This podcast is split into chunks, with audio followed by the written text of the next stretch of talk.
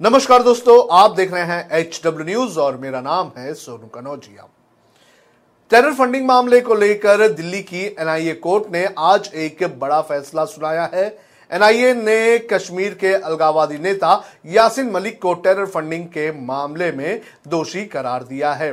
साथ ही यासिन मलिक को कितनी सजा होगी, इस पर सुनवाई 25 मई को होने वाली है। आपको बता दें कि पिछली सुनवाई में यासिन मलिक ने अपने ऊपर दायर किए गए आरोपों को कबूला था। साथ ही ये भी खबर आई थी कि एनआईए के सामने यासिन मलिक ने यह कहा था कि उसके ऊपर जो भी आरोप लगाए गए हैं, उनको वो चुनौती नहीं देना चाहता है और इसी के साथ यासिन मलिक की सजा का रास्ता साफ़ हो गया था। आपको बता दें कि यासिन मलिक के ऊपर यूएपीए की धारा 16 यानी कि आतंकवादी गतिविधि 17 आतंकवादी गतिविधियों के लिए धन जुटाना 18 आतंकवादी गतिविधि कृत्य की साजिश रचने व 20 आतंकवादी समूह या संगठन का सदस्य होने, साथ ही भारतीय दंड संहिता यानी कि आईपीसी की धारा 120 बी आपराधिक साजिश व 124 ए यानी कि देशद्रोह का मामला दर्ज किया गया था। साथ ही खबर यह भी आई थी कि जो आरोप, ये जो यूएपीए और आईपीसी के तहत जो आरोप लगाए गए थे, उन आरोपों को यासिन मलिक ने चुनौती नहीं देने का फैसला किया था। वहीं विशेष न्यायाधीश की ओर से इसके पहले कहा गया था कि ये स्थापित हो चुका है कि मलिक और अन्य को आतंकवाद के लिए प्रत्यक्ष रूप से धन मिल रहा था। इसके पहले 16 मार्च को कोर्ट ने यासिन मलिक लश्कर तोयबा के संस्थापक हाफिज सईद, हिजबुल मुजाहिदीन के चीफ सैयद सलाउद्दीन, अलगावादी नेता शबीर शाह, मसरत आलम और बाकी लोगों पर आरोप तय करने के आदेश दिए थे। कोर्ट का मानना था कि पाकिस्तानी आकाओं के इशारों पर और उनसे मिले फंड के ज़रिए कश्मीर को भारत से अलग करने का काम ये सभी कर रहे थे।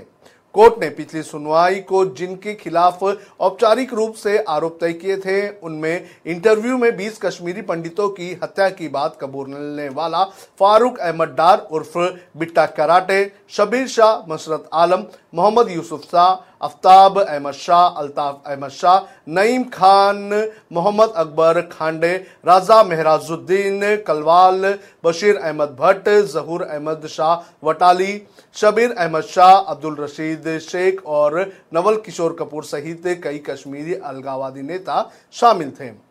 चार्जशीट में लश्कर तोयबा के सरगना, हाफिज सईद और हिजबुल मुजाहिदीन के सरगना, सैयद सलाउद्दीन के खिलाफ भी आरोप लगाए गए हैं। लेकिन पाकिस्तान में बैठे होने के कारण इन दोनों आतंकवादियों को भगोड़ा घोषित किया गया है और इनके खिलाफ सुनवाई चलती रहेगी।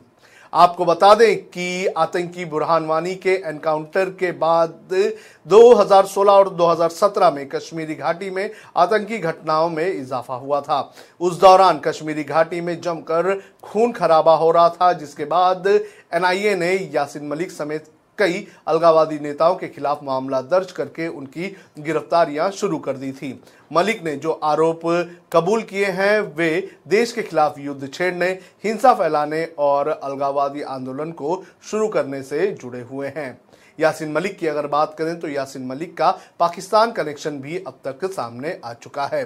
साल 2013 में यासिन मलिक और लश्कर तोयबा के चीफ हाफिज शहीद दोनों पाकिस्तान में एक साथ भूख हड़ताल पर बैठे थे। मामला अफजल गुरु की फांसी को लेकर था। आपको बता दें कि अफजल गुरु की फांसी दिए जाने के आरोप में पाकिस्तान में विरोध प्रदर्शन आयोजित किया गया था। इस भूख हड़ताल में एक साथ हाफिज शहीद और यासिन मलिक हमें देखने मिले थे। भारत में इसको लेकर काफ़ी हंगामा भी हुआ था। विवाद बढ़ने के बाद यासिन मलिक की ओर से एक बयान जारी किया गया था। इसमें यासिन मलिक ने यह कहा था कि वो पाकिस्तान में निजी कारणों की वजह से आया था और इसी बीच अफजल गुरु को फांसी देने की खबर आई थी, जिसके विरोध में यासिन मलिक ने इस्लामाबाद के प्रेस क्लब में 24 घंटे की भूख हड़ताल का आयोजन किया था। और इस भूख हड़ताल में यासिन मलिक का ये कहना था कि किसी को भी दावत नहीं दी गई थी और उस वक्त यहाँ पर कोई भी आया होगा तो उसकी ज़िम्मेदारी उसकी नहीं थी। साथ ही बीजेपी ने उस वक्त यासिन मलिक के पासपोर्ट को रद्द करने की भी मांग की थी। इतना ही नहीं, आपको बता दें कि एयरफोर्स के जवानों पर हमला करने की भी साजिश यासिन मलिक ने रची थी। 25 जनवरी 1990 को श्रीनगर के बाहरी इलाके रावलपोरा में आतंकवादियों ने वायुसेना के जवानों पर हमला कर दिया था। इस घटना में 40 लोग घायल हुए थे, जबकि चार जवान शहीद हो गए थे।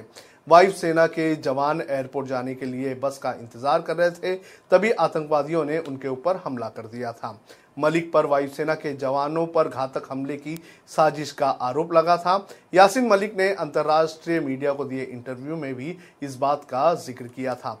इतना ही नहीं जम्मू कश्मीर के पूर्व मुख्यमंत्री महबूबा मुफ्ती की बहन के अपहरण के मामले में भी यासिन मलिक का नाम आया हुआ है। तो यासिन मलिक के ट्रैक रिकॉर्ड की अगर बात करें तो आतंकवाद से उसका पुराना नाता रहा है और अब टेरर फंडिंग के मामले में एनआईए की कोर्ट ने भी यासिन मलिक को दोषी करार दे दिया है।